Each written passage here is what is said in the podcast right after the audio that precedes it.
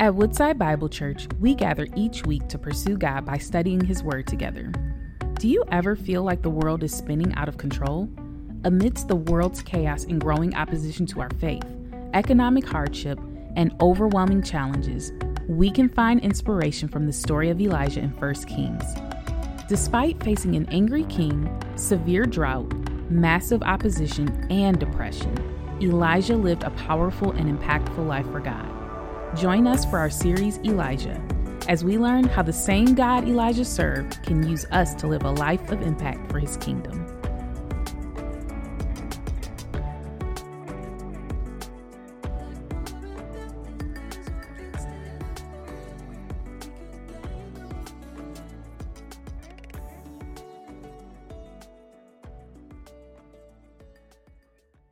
Hadn't opened to that passage, I would encourage you to do so. Maybe you have a phone, you want to type 1 Kings 18 into the browser. We're going to be covering about 40 verses today, and I, am not going to be able to read all of that, so I would like for you to be able to see it as we kind of work through it. And if you think 40 verses, that's a lot, that's how I feel too. So I'm going to talk fast. We'll get through it together, all right? So, um, how are you when it comes to making decisions? Are you one of those people that's quick and decisive? You know what you want. When the decision comes, you're ready to go. Um, or do you tend to be a little bit like me and struggle with indecision? I, I, tend to be one of those people that it takes me a while sometimes to make decisions. Um, th- there's reasons for that. Part of, part of my personality is I like to have all the information before I make a decision. So, like, if I go to the mall and I'm going to buy a pair of jeans, I just can't go in one store. I have to go in every single store that has jeans. It drives my wife crazy. She's like, just go in and pick one. You're going to get the Gap jeans anyway. Just go there. I'm like, no, what if there's a better deal at Old Navy? I got to check it all out, right? Part of it is I'm also deferential. So uh, if, some, if I'm, you know, it drives Alicia crazy because when we go out, she'll be like, What do you want to do? I'm like, I don't know. What do you want to do? That's always my answer. I don't know. What do you want to do? Right? So I just live in this space of indecision a lot of times, which is okay. But occasionally, indecision can actually be a decision. For instance, uh, I remember my, one of my sons has my personality as well, so decisions don't come quite as easily. And when we were younger, uh, one of our little uh, motivational tactics with our kids in elementary school was if they got good grades, we would take them to five below and they could pick out one thing. Because nothing motivates education like cheap plastic. I don't know what it is, but it, but it gets them, right? And so we would go, and the first couple times we'd go, my son would just struggle with indecision. There were so many options, so many things. He'd wander around the store. We'd have the conversation. You got to pick something. You got to pick something. I don't know. I want this. I want that. He's got like five things in his hand. He can't figure it out. Finally, we got to the point as a family, we were like, okay, here's the deal. We're going to go to Five Below. You have 20 minutes. When those 20 minutes are up, if you don't have anything, then you don't get anything. So you're going to have to make a decision. And inevitably, the first time, 20 minutes comes up and he doesn't have anything. And we're like, well, sorry, you don't get anything. He goes, that's not fair. And we said, well, no, your indecision is a decision. You chose not to make a choice. And there's times in our lives where to not make a choice is actually to make a choice. I think in a pluralistic culture, which we're surrounded by here in the West, many of people can struggle with spiritual indecision. We're instructed from the culture around us not just to tolerate other spiritual and religious ideas, but to see all of them as equally valid for our lives.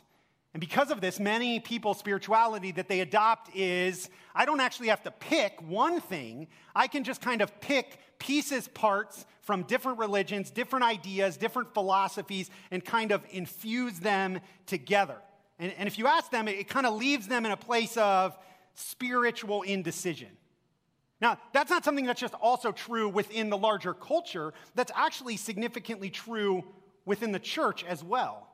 In fact, in 2022, Lifeway Research did a survey on theology in the evangelical church. They, they wanted to get a handle on how do people think about God and Scripture and all of this. And in that survey, the third question in that survey asks this it says, God accepts the worship of all religions, including Christianity, Judaism, and Islam. True or false? So the question is God, God accepts everything, right? Doesn't matter what religion you come from, God accepts worship from all. What that survey found was that 56% of evangelical Christians said that statement was true.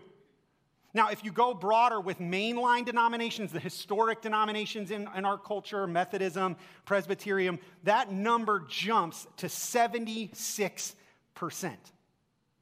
So the majority of Christians in our world, when it comes to whether or not Christianity is true alongside other religious ideas and claims, says, yeah, they're all true. God accepts worship of everybody. What's the difference? Why, why do I have to, to pick one? And so oftentimes we find that a lot of people live in the reality of spiritual indecision. But as we're going to see in our text today, that actually has some pretty serious implications for our lives. Last week, we kicked off this series where we're studying uh, about the prophet Elijah. And Elijah's story is found in the book of 1st and 2nd Kings. And Elijah was a prophet to the nation of Israel during a time when they had become incredibly pluralistic. They're led by a king named Ahab. And Ahab had married, his, married the Phoenician princess Jezebel. Phoenicia was the area just north of Israel at the time. And the Phoenicians worshiped a god named Baal. He was seen as the god of the storm or fertility and the rain. And when, Jezebel, when Ahab married Jezebel, they began to bring the worship of Baal into the nation of Israel.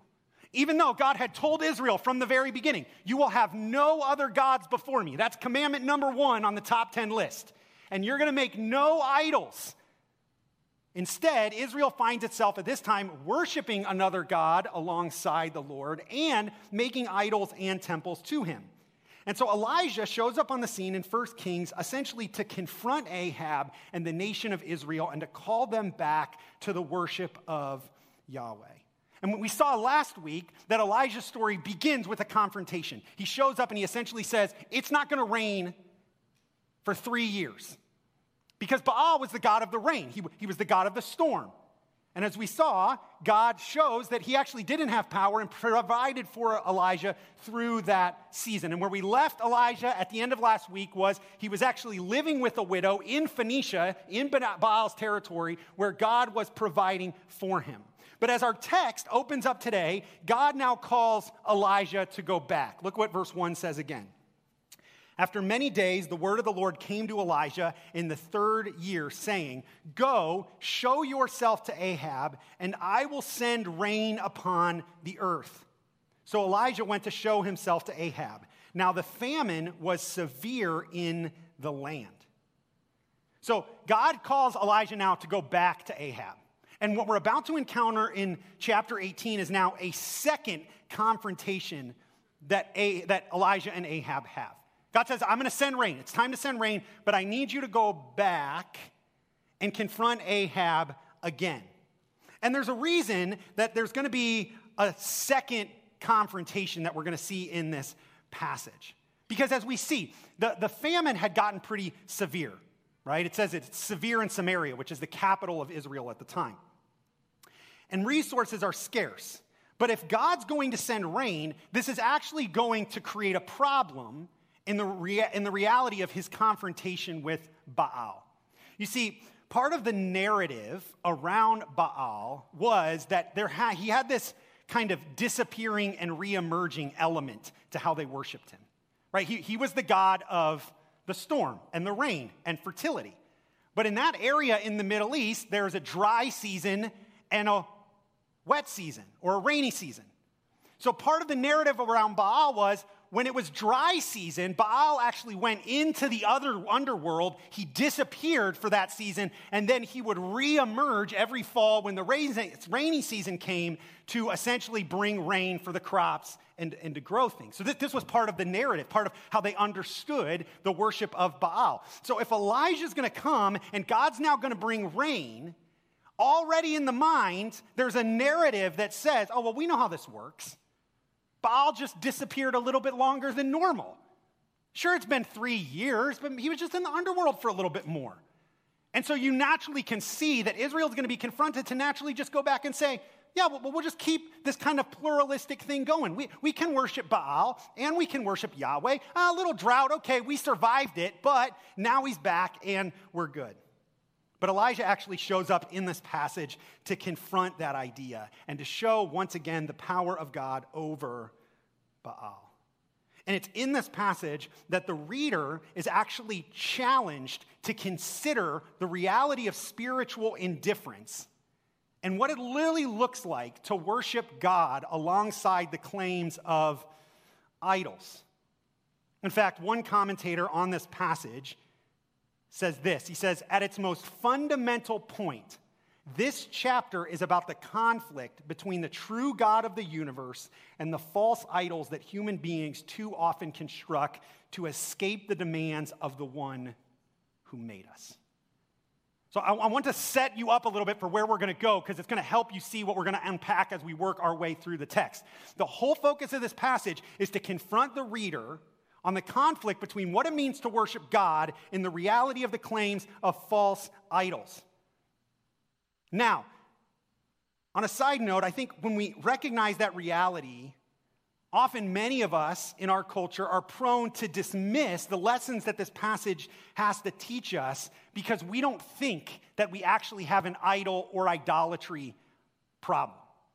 When we talk about idolatry or the, the worship of idols, our natural minds think, oh, well, that's something that primitive people did. Uh, idolatry was something that happened back then, where there were like temples and sacrifices, and that was part of culture then. There's no such reality of idolatry today. But I would actually argue with you that idolatry is just as prevalent today. We're just more attuned to deceiving ourselves about its reality. Remember what idolatry is at its core it's the claim of an ultimate reality to be the provision and the sole source of your life. It's the place where people found their identity, their satisfaction, their purpose, their sustenance. It is a claim that takes on an ultimate worth within the soul of the human being. Right? That was the claim of Baal. Worship me, I'll provide for you. I'll bring rain. I'll provide for your life. I'll bring you the sustenance and meaning that you need. That's what an idol always is. An idol is something in our lives that takes on ultimate worth. It's the thing you must have, and you couldn't imagine life without it. And when you recognize that that's what's underneath the reality of idolatry, you realize our culture is full of idols. Yeah, we don't go to the temple of Baal, but we worship the God of money, we worship the God of power, we worship the God of sex, of accomplishment, of self actualization. We have these things in our culture that take on ultimate meaning in our life.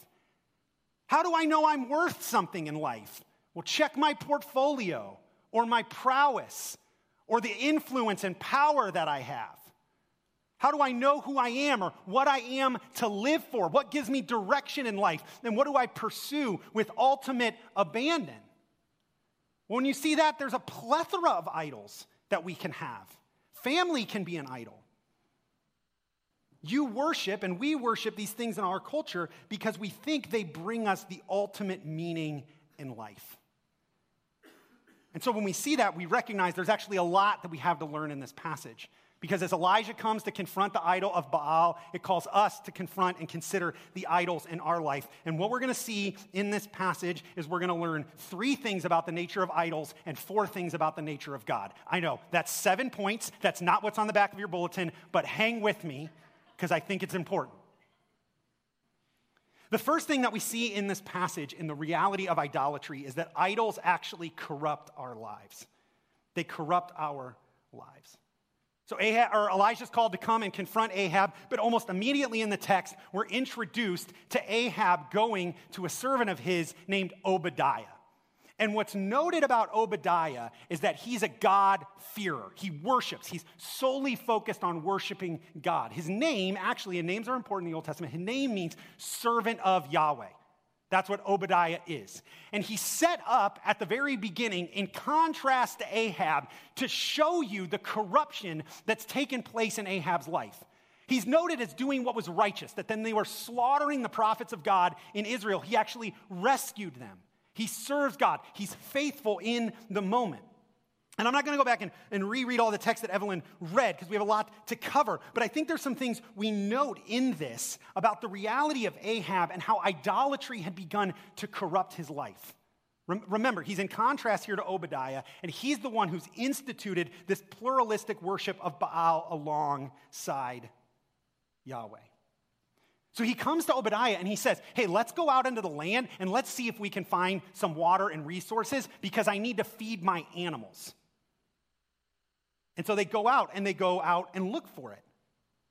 But what's interesting here is that we note from the very beginning that Ahab, who's the king of Israel, who's meant to care for the people of Israel, from the very beginning, in the mass of a severe drought and storm, actually cares more about his wealth and livestock than he does the provision of his own people.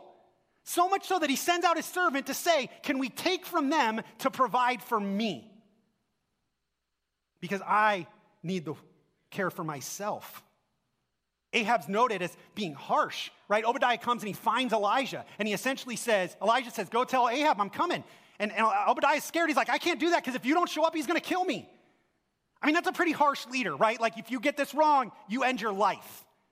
That's the point Ahab has gotten, and even in his rejection of Elijah. Not only that, he's completely lost his spiritual and moral way. I mean, it's noted here that under his wife and under his rule and reign, the very prophets of God are slaughtered. He's killing those that would lead the people in worship to Yahweh. And what's even more ironic about this is when Elijah does show up, look at how he responds. Now, remember, when we left chapter 17, the widow that Elijah was with after the miracle of the raising her son confesses and says, Elijah, I see now that you are the man of God. So we see Elijah as God's representative. That's the role that he's playing in this text. In verse 17, then, Elijah shows up and it says this When Ahab saw Elijah, Ahab said to him, Is it you, troubler of Israel? I love that term, troubler. Another way you could translate that word is plague. Is it you, plague of Israel? And I love Elijah's response. He says, I'm not trouble. I'm not the one plaguing Israel, but you have, and your father's house, because you've abandoned the commandments of the Lord and followed the Baals. Ahab, you're the plague. You're the trouble. You're the problem. Why? Because in your idolatry, it's actually corrupted your life in such a way that you've turned from God's ways. This is what idolatry does. When we follow idolatry, it corrupts. It corrupts our sense of right and wrong. It corrupts our sense of what's good. It corrupts our spiritual senses so much that when the prophetic voice comes, we don't submit to it, we reject it.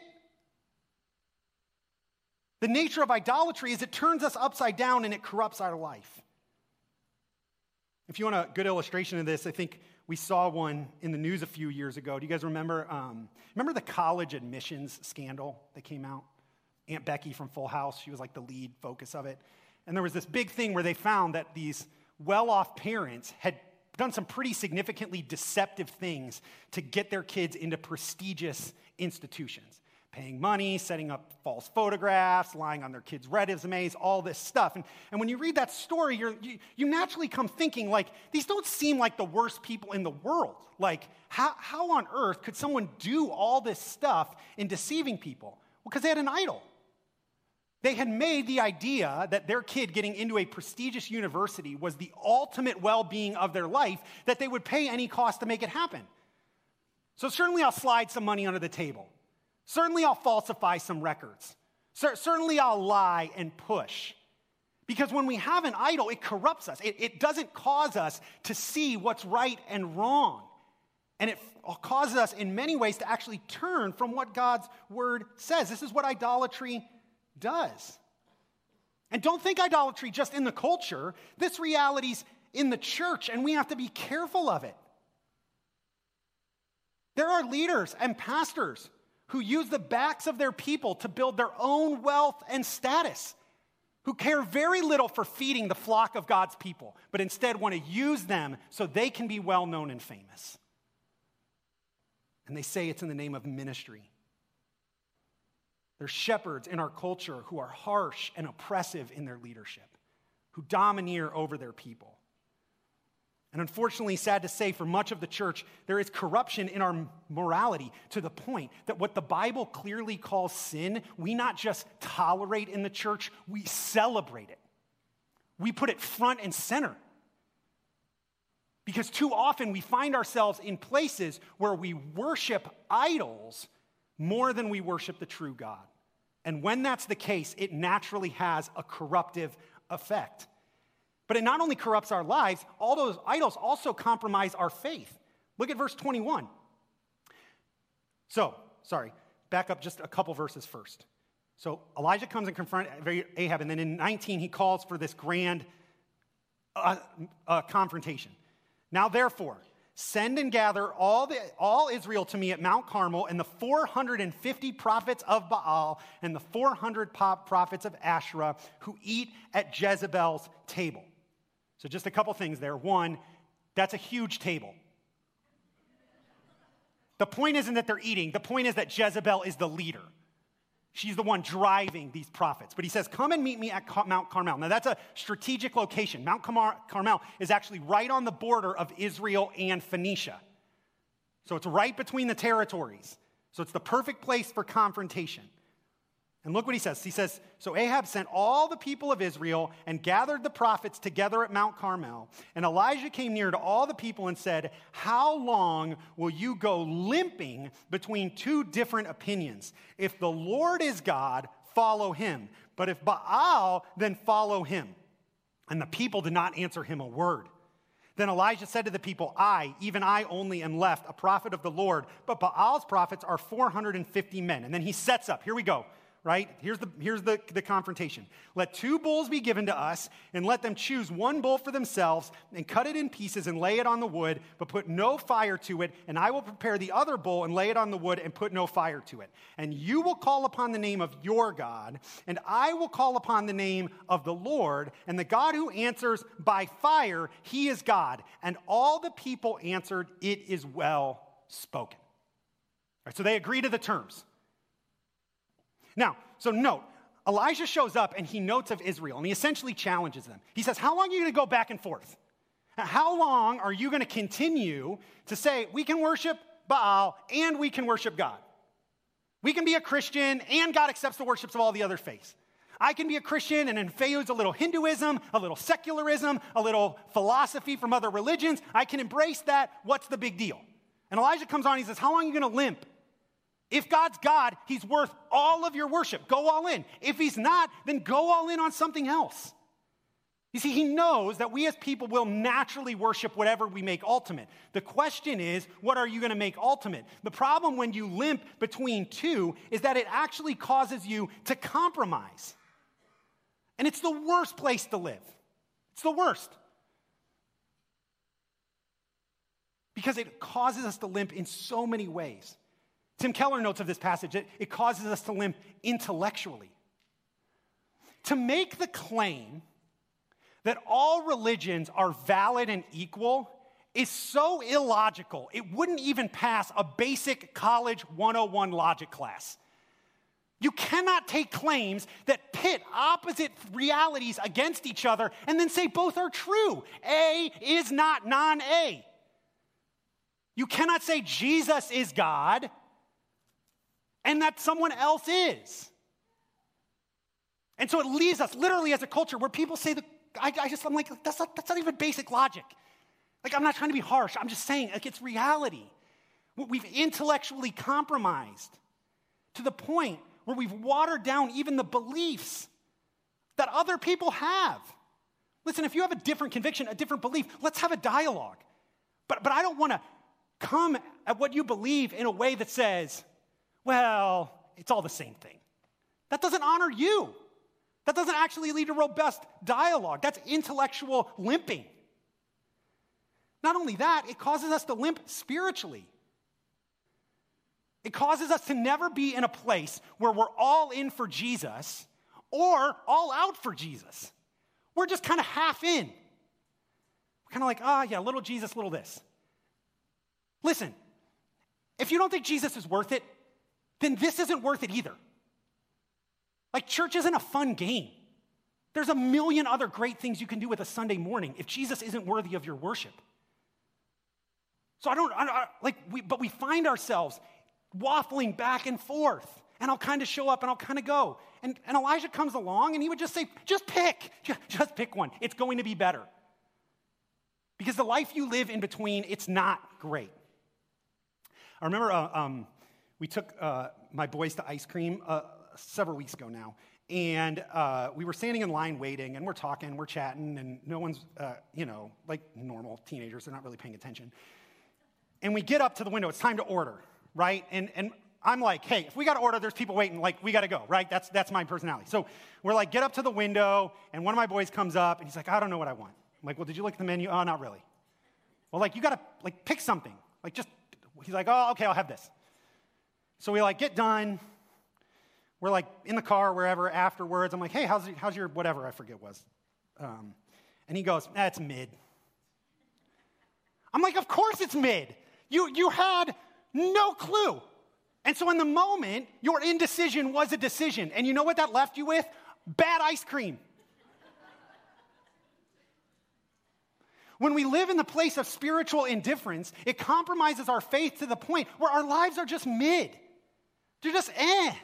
We kind of eke through things, kind of making choices. Eh, this is okay. A little bit of this, a little bit of this. And then we step back and we look at our souls and our hearts and we're like, this doesn't feel satisfying. This doesn't feel good. This doesn't feel like purpose. This doesn't feel like I have a greater cause to live for. And our lives become this mid eh because we're not willing to just make a spiritual decision and go all in. And at the end of the day, you know what that is? It's just idolatry repackaged. The text tells you it. You can see it. I'll show you. So look what happens. Verse 24. I'm sorry, verse 25.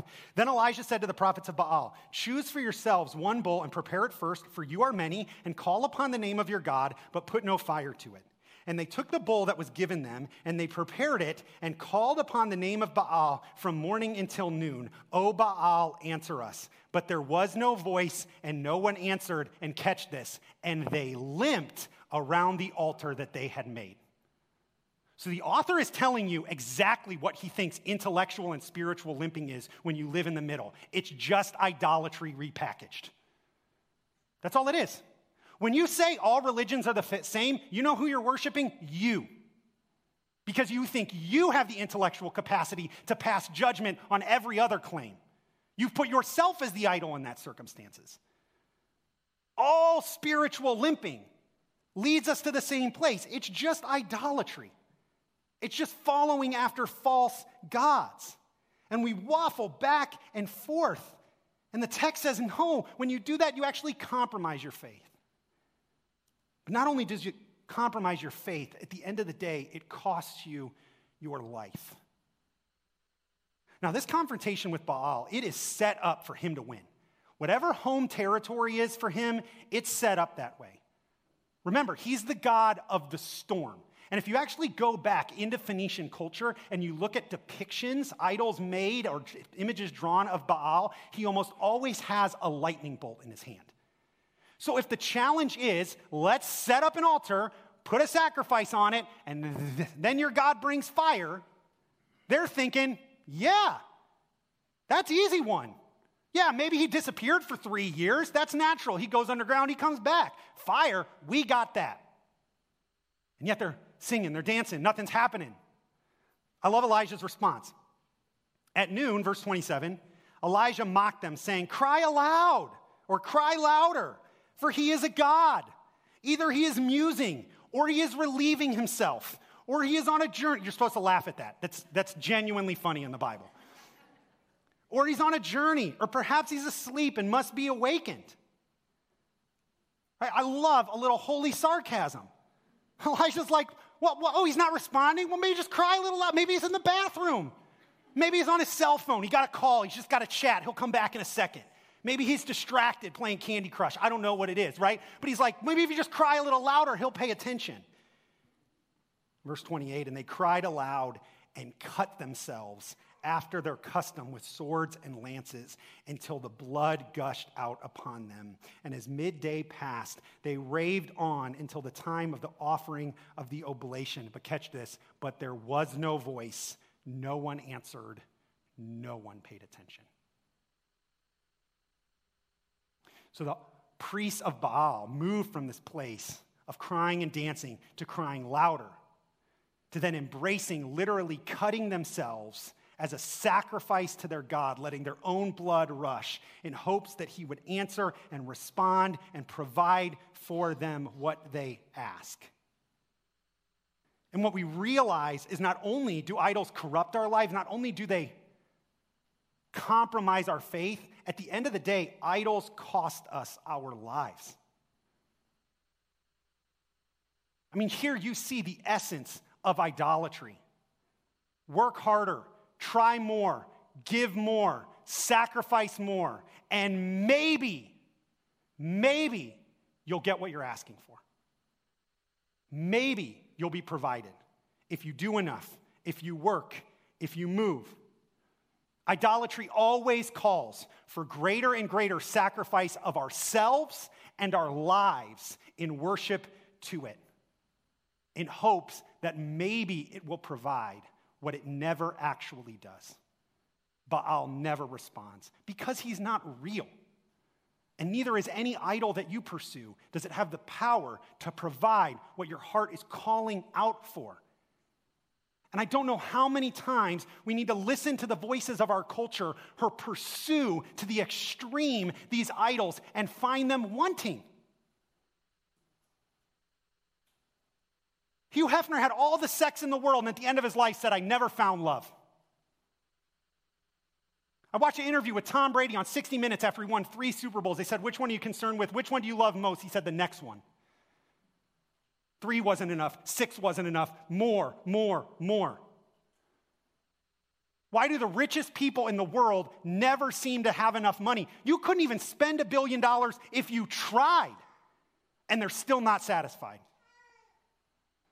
Why do when we pursue beauty, we sacrifice our very essence of our lives to try to look a way that we can never achieve? You never have enough power. You never have enough success. You can look, you, you never have the perfect family.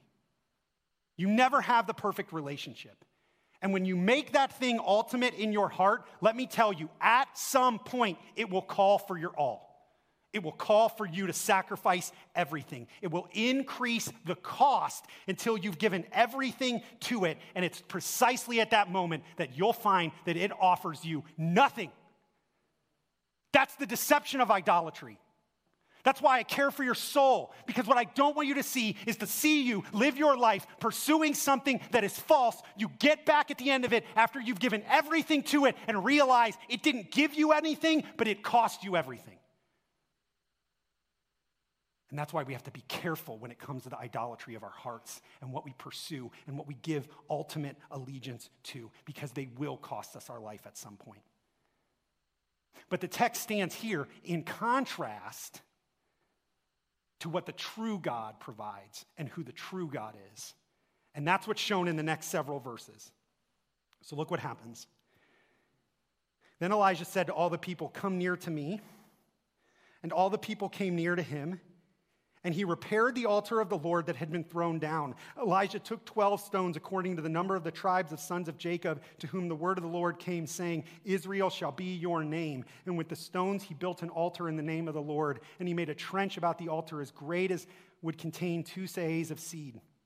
And he put the wood in order and cut the bulls in pieces and laid it on the wood. And he said, Fill four jars with water and pour it on the burnt offering and on the wood. And he said, Do it a second time. And they did it a second time. And he said, Do it a third time. And they did it a third time. And the water ran around the altar and filled the trench also with water. And at the time of the offering of the oblation, Elijah the prophet came near and said, O Yahweh, God of Abraham, Isaac, and Israel, let it be known this day that you are God in Israel, and that I am your servant, and that I have done all these things at your word. Answer me, O Yahweh, answer me, that this people may know you, O God, our God, and that you have turned their hearts back. Then the fire of the Lord fell and consumed the burnt offering and the wood and the stones and the dust and licked up the water that was in the trench. And when all the people saw it, they fell on their faces and said, Yahweh is God, Yahweh is God. So consider for a moment what the true God does in contrast to the idol. The true God overcomes disadvantages. Elijah invites the people, come near to me, come, come watch, come observe. And then he sets, as if he wasn't at a disadvantage already, right? There's 450 Baal prophets, there's one Elijah. He says, let's make this harder. Go get me some water. I don't know where that came from. I don't know if people brought water with them. Mount Carmel's by the Mediterranean. They could have gotten it from there. But he says, Bring me some water. In the midst of a drought, bring me some water and let's soak this sucker. So, four buckets, three times till the wood is wet, the offering's wet, and it fills up the trench around you. I don't know if you've ever tried to burn burnt or wet wood.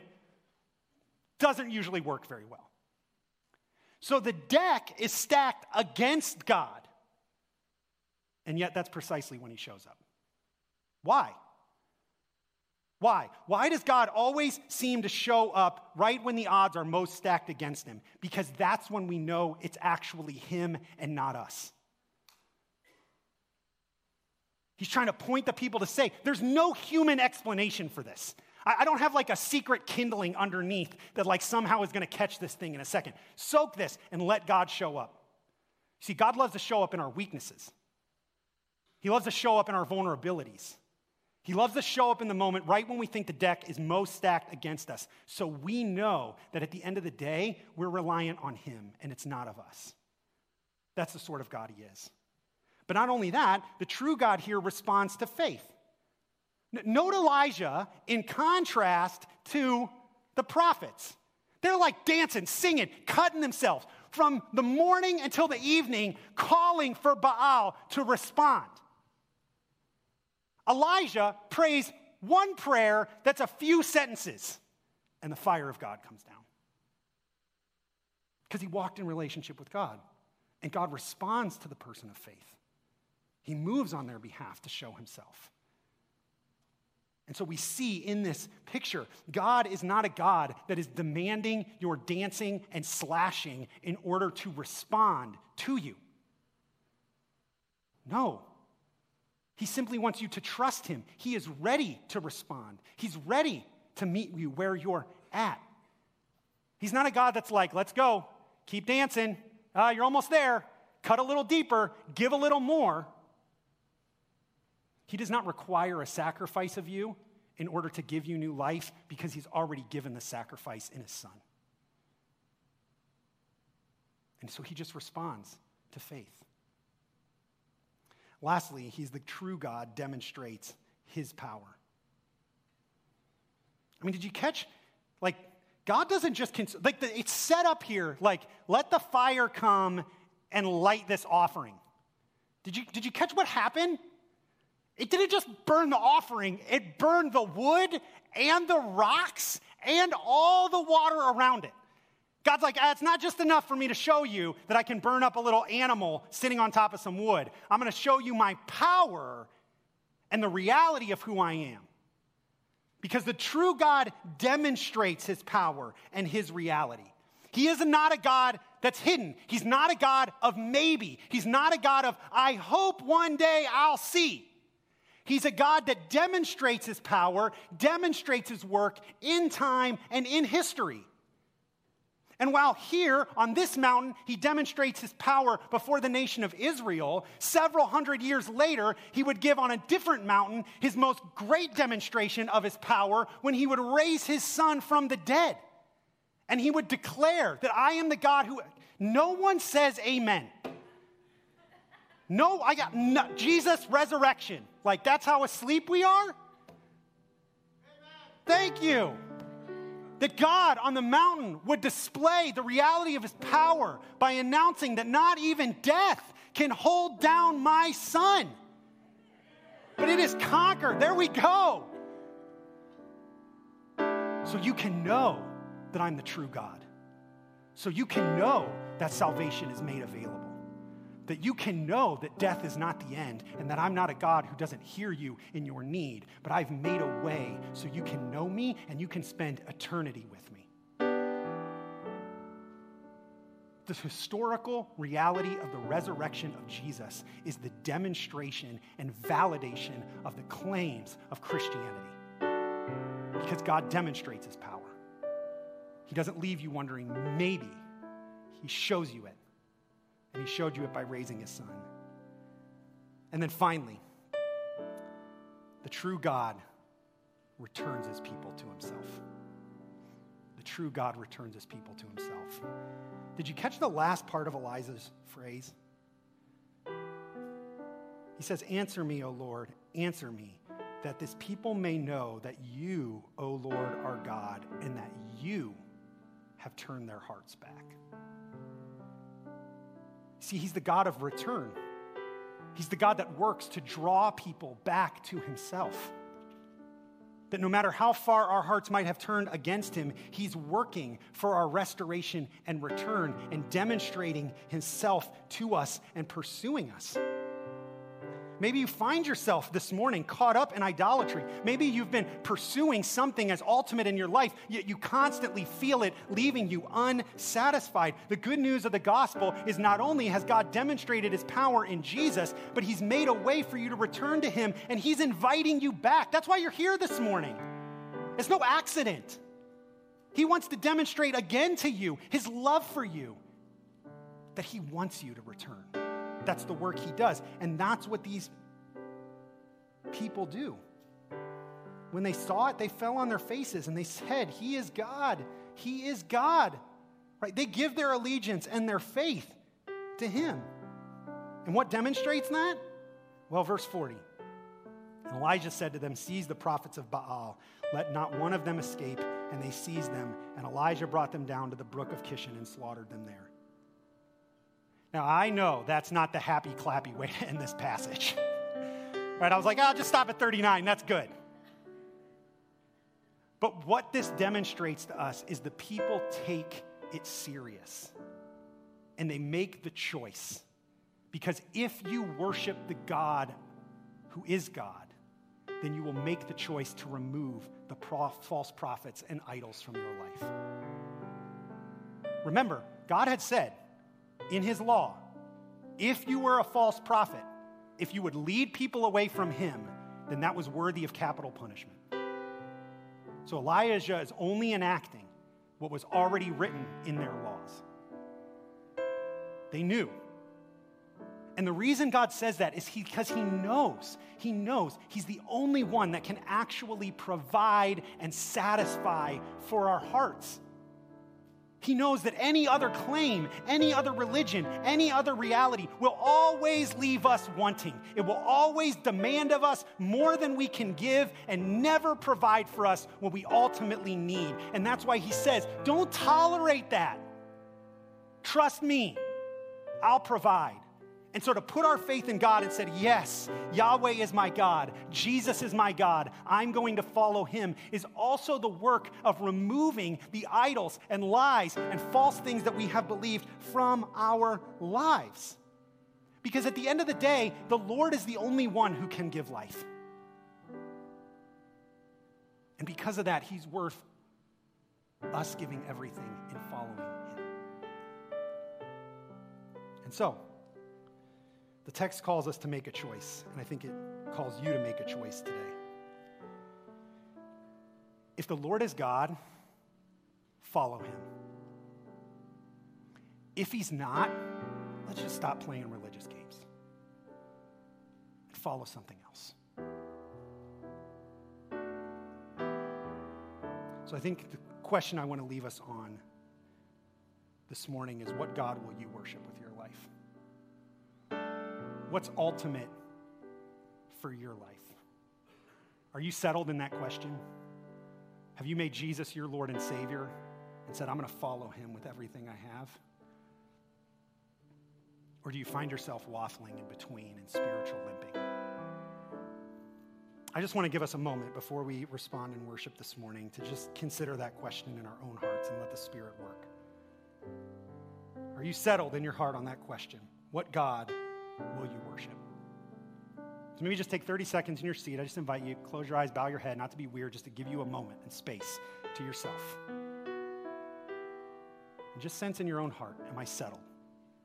Am I settled? In what I've made ultimate in my life, what I'm aimed at, and what I'm giving everything to. Take 30 seconds and then I'll pray for us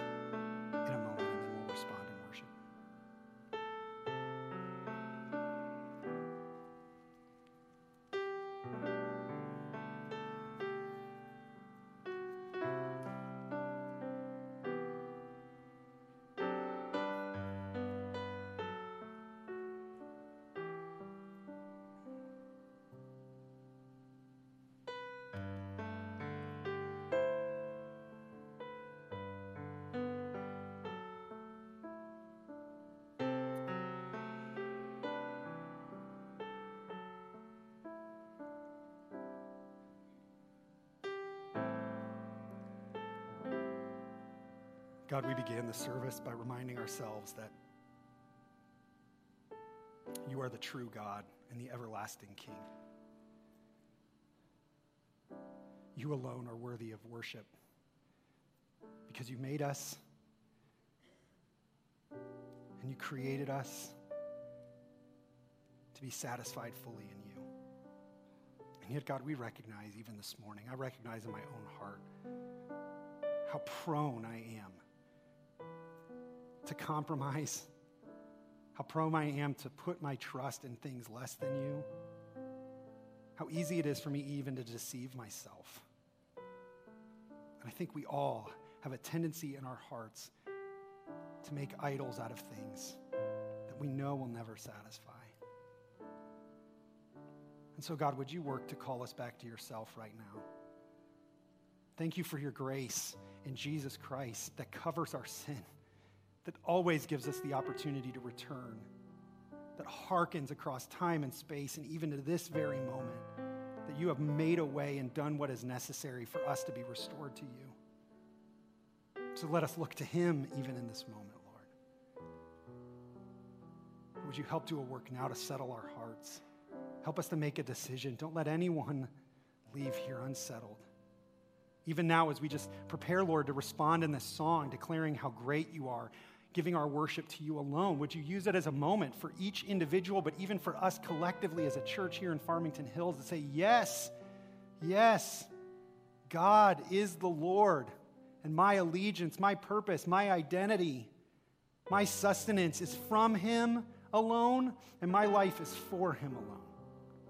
So, would you let us sing this with a focus on you and as a declaration to our hearts that our lives belong to you? Spirit, use this now and call us deeper into faith, we pray. We ask this in Jesus' name. Amen.